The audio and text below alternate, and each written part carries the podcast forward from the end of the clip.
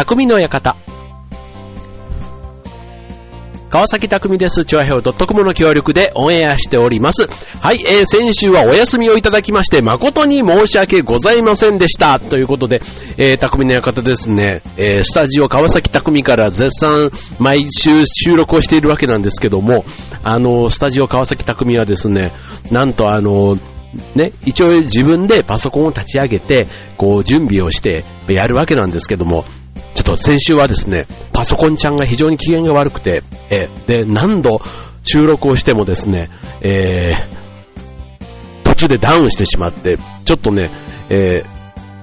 結局間に合わなかったというのがね、もういいわけです、いいわけです。本当ね、あの、毎週聞いてくださってる皆さん、ね、続けてることだけが、こいつの取り柄だと思ってくれていた皆さんの期待を裏切るような先週の回になってしまって、本当に申し訳ありませんでした。はい、ということで今週はね、その分、元気いっぱい。2週分とまでは言いませんけども、それぐらいの気持ちで、えー今週お送りしたいと思います。はい、でね、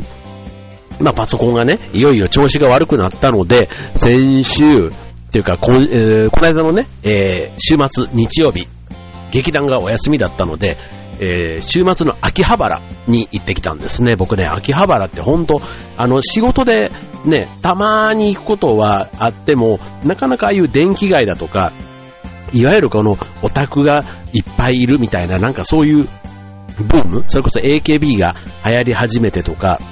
もうその頃からも全然行ってなくて、うん。で、あの、秋葉原のホコ天なんていうのもね、初めて、そういう意味では今回体験した感じだったんですけども、いやー、なかなかね、楽しかったですよ、秋葉原。うん。本当になんか電気街のイメージから、なんかオタク文化の発祥地みたいなところでね、うん。で、なんとそこに、えー今回パソコンをね、新しく買いに行くのに、そう、本当ね、こういうあのパソコンでね、毎週この番組も収録してるわけなんですけども、本当その辺が疎くてですね、ね、で、その辺に非常に詳しい局長こと、ね、えー、イタジェラのカズチンに、えー同行いただきまして、はい、えショッピングをしてきたということで、このね、まだ今放送はまだ古いパソコンでやってはいるんですけども、はい、次回からはね、ちょっとあの、まあ、別にパソコンが変わったからってね、この番組が、の内容が変わったりね、この音楽が変わったりとかっていうことは特にないんですけども、はい、もしかしたらちょっと音楽は変えてもいいかななんて思ったりもしてますけども、はい、えっと、引き続き、はい。あの、先週ちょっとお休みをいただいた分ね、ちょっと今週はしっかり、ね、お届けしたいなと思うんですけども、はい。まあ、こうね、年が明けて、ね、もうすぐ1月も終わってしまいますけども、なんかもう1ヶ月かって感じじゃないですか。うん、でね、やっぱりね、なんかこう、疲れというか、ね、週末に、あまあ、劇団のね、公演があの、年明けにあったっていうのもあるんですけども、とにかく、もうここ、公演後の週末っていうのがね、もうほんとなんかゆっくりしたいというか、ね、疲れを取りたい。なんか、温泉とかに行ってゆったりしたいとか、なんかそういう願望が非常に強くてですね、でもま、なかなかね、えー、子供が、ね、上の娘が今年高校受験ということでね、ちょうどね、受験日がね、先週とかあったりするので、なかなかね、えーそういう中では遊びに行くわけにもいかずということで、はい。まあそうするとね、こう家で疲れを癒すというか、ね、なるべくなら疲れをためない、そんなね、えー生活をして、ね、日々のせめて仕事とかね、そういう普段の生活のリズムを壊さない。むしろね、その中でこう、ちょっと体調がいいような状態とかね、なんかそういうことをね、少しずつこう、まあそれこそ運動するでもいいですし、ね、えー好きなね、映画を見るでもいい。な要はリラックスするようなことをやってみるのもいいとは思うんですけども、何気に改めてなんか疲れを取るっていうのって、なんか簡単そうに見えて、意外と普段やってることの中に、その疲れを取れると思ってやっていること、実は疲れが取れてない、ね、逆むしろ逆効果といったことが、ね、何気に調べてみると分かってきたんですね。はい。ということで、えー、これはね、早いうちに知ってた方がいいと思いますよ。ということで、えー、疲れ、ね、えー疲れている人向けの、ね、明日から疲れ知らず、ね、うっかりやっちゃう、やっちゃったら逆効果になる、えー、なんだ、えー、疲労、疲労、えー、解消術？うん。ね、えー、ですね。はい。ということで、はい。うっかりやっちゃうけども、これは逆効果というね、まあ疲れを取るね、いろんなことで普段やっているんですけども、これね、やり方間違えると逆効果ですよっていう、そういうことを今日はお送りしたいと思います。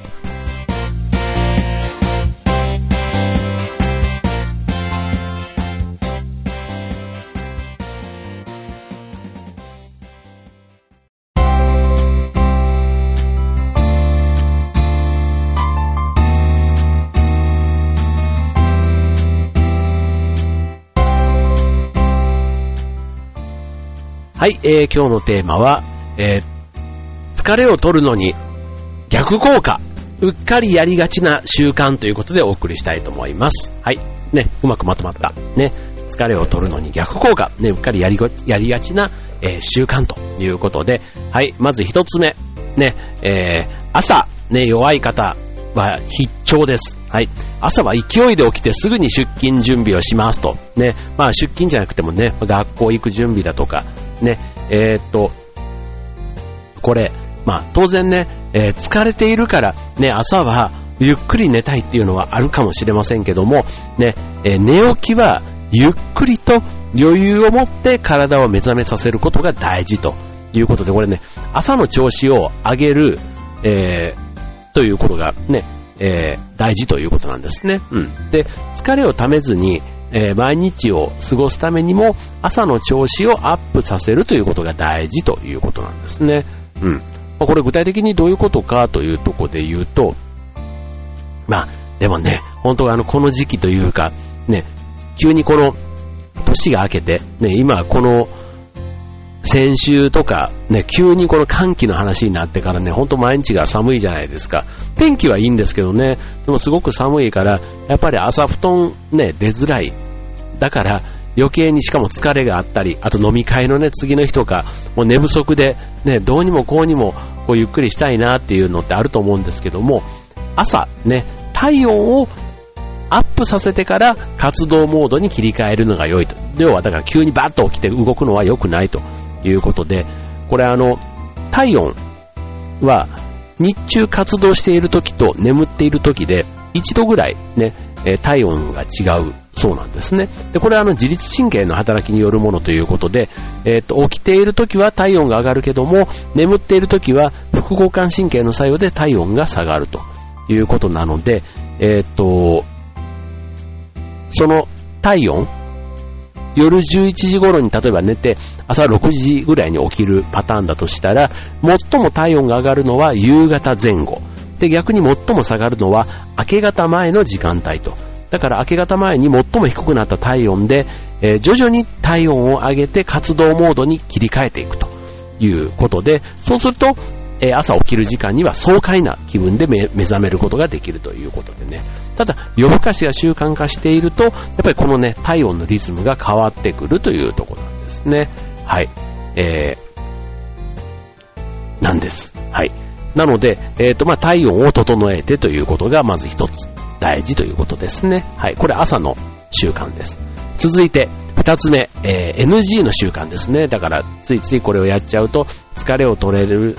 取れるどころか、ね、なかなか取れないよということで、えー、気に入った靴を毎日履いちゃうということで、うん。これね、えっ、と、靴底を見れば、体の歪みや肩こりがわかるということで、はい。これもね、なんか、まあ、靴はね、まあ、男性はどう女性もね、おしゃれの意味では毎日同じ靴を履く人っていないかもしれないし、男性もね、革靴はやっぱりちょっとね、一日履いたら一日休ませてみたいな感じもありますけど、ただ意外とね、黒い靴だったりすると、ね、毎日同じものを履く人も中にはいそうな気もしますよね。はい。で、その靴を履くと、ね、当然靴のかかとの減りとかがやっぱりこうあるじゃないですか。で、あの、体の重心がずれたりすると、その右と左で、ね、靴の、靴底の減り方が変わってくるんですね。はい。だから、その筋肉の緊張と足の長さというか歩き方がこう影響してくるということで、うん。で、その逆も言えて、その靴底がずれていると結果筋肉に負担がかかって、うん。で、肩こりになったりだとか、ね、疲れが取れない原因になるということなんですね。はい。なんかね、これあの、繋がってなさそうで、言われてみればそうだっていうようなところってないですか？うん。だからその、日々、例えばあの、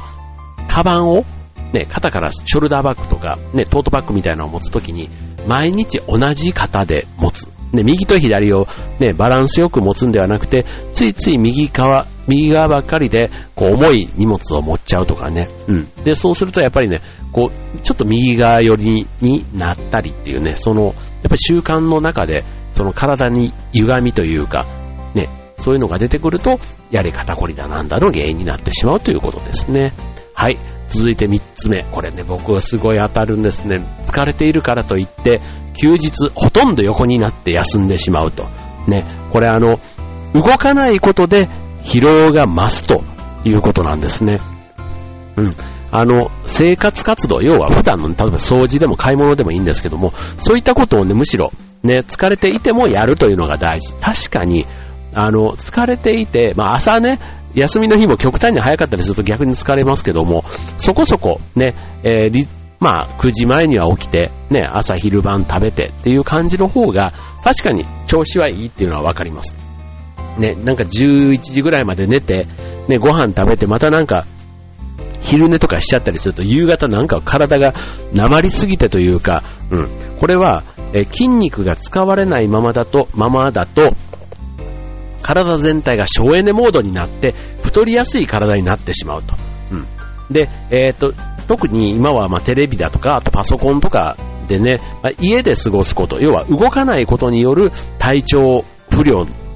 の方が増えているということなんですね。はい。なので、疲れているからもう休みの日ぐらいなんていうのはね、よくあのお父さんの言い訳というか、ね、外に出かけない、ね、口実ではよくある話ですけども、はい。まあやっぱり、休日ほとんど横になってしまう。ね、疲れを取ると言いつつも、実はこれは疲れを、ね、逆効果になっているということですね。はい。えっ、ー、と、オープニング3つお送りしました。後半もね、いくつかまたこの NG 週間お送りしたいと思います。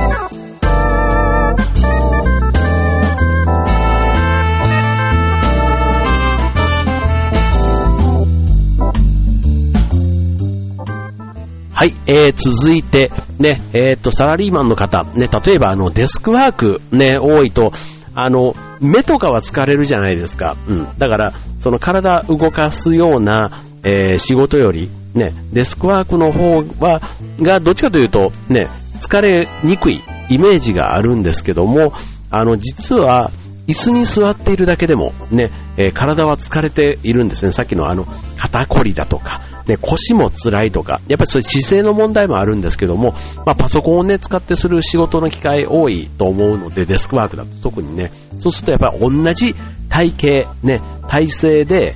えー、机に向かって、ね、パソコンとにらめっこしているという状態がやっぱりあの、疲れの原因になると。まあ、目が疲れるとか、ね、一部の筋肉、ね、姿勢が固定化されることによってね、疲れが出てくるというところだと思いますけども、デスクワーク、意外と疲れが溜まりやすい。むしろ、ちょっとね、歩いたりする機会がある方が、むしろ気晴らしにもなって、うん、気晴らしというか体のね、やっぱりそういうなんかあの、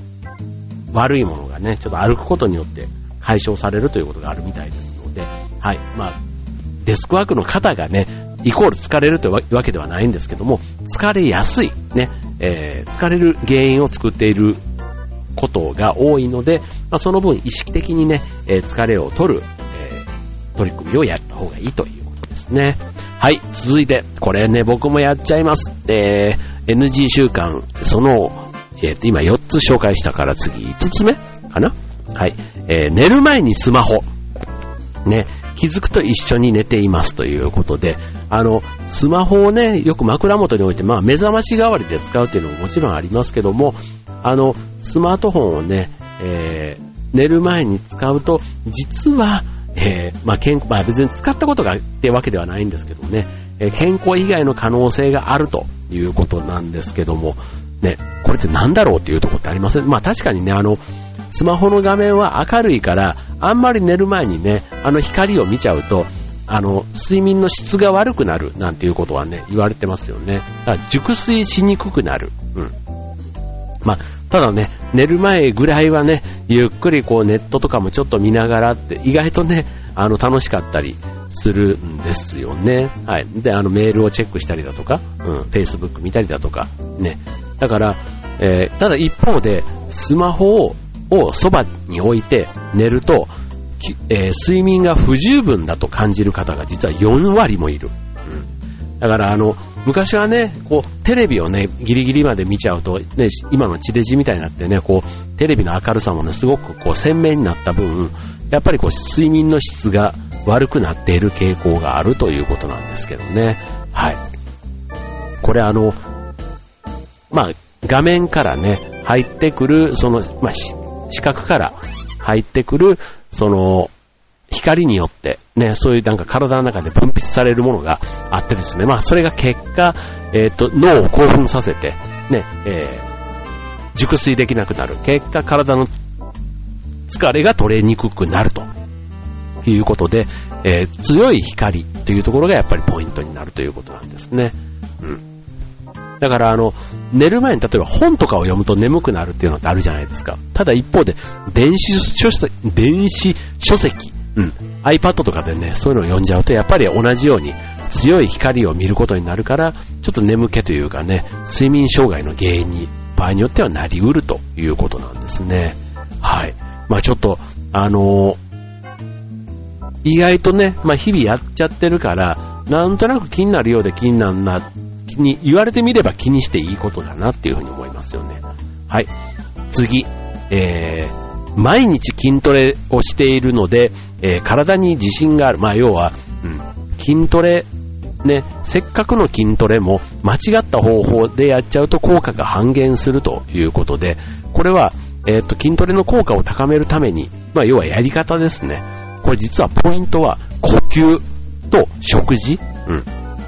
筋トレと食事、筋トレと呼吸。これね、あの、この番組ではお伝えしませんけども、実は筋トレ、ね、やればいいってもんではなくて、ね、例えばあの、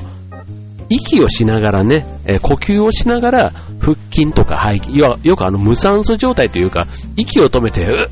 うってこう集中してやるっていうのは、実はあれは、あの、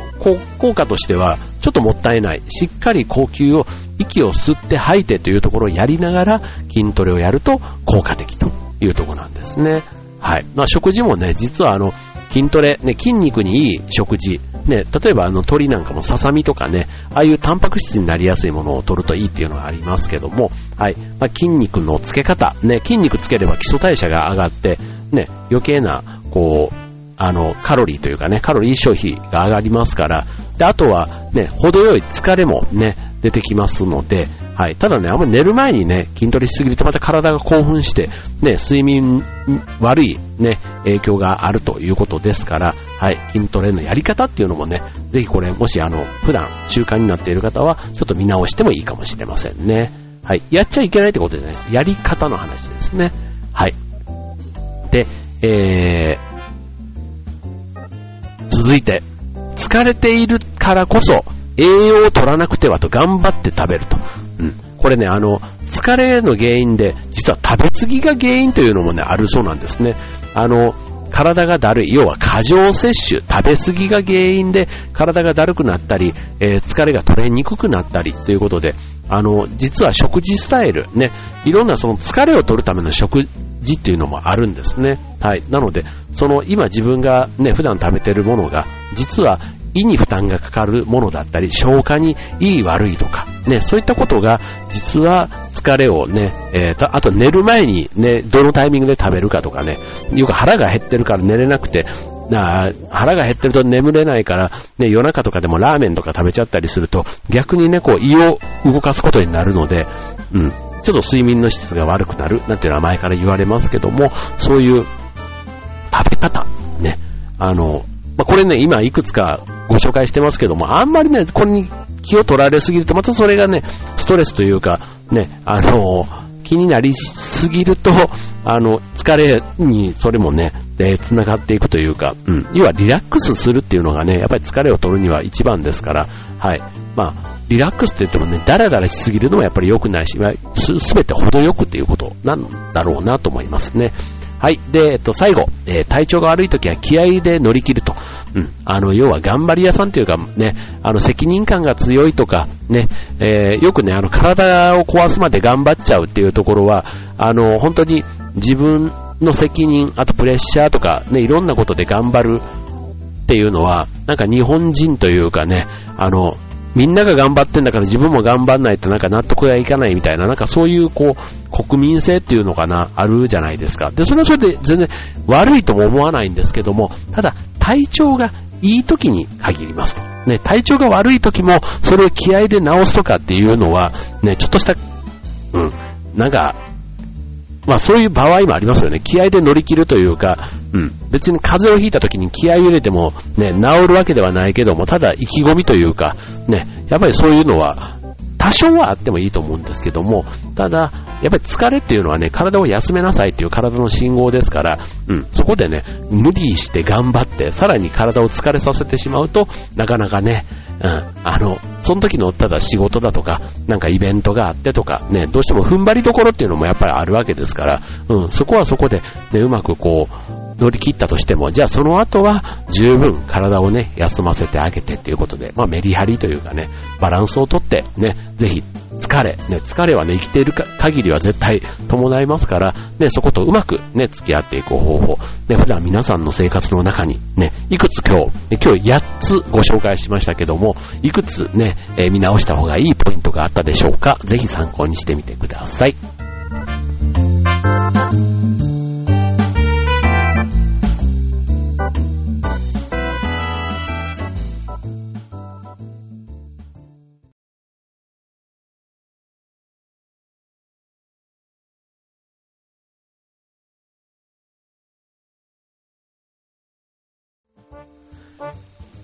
はい、えー、匠の館終わりが近づいてまいりましたと。ね、えっ、ー、と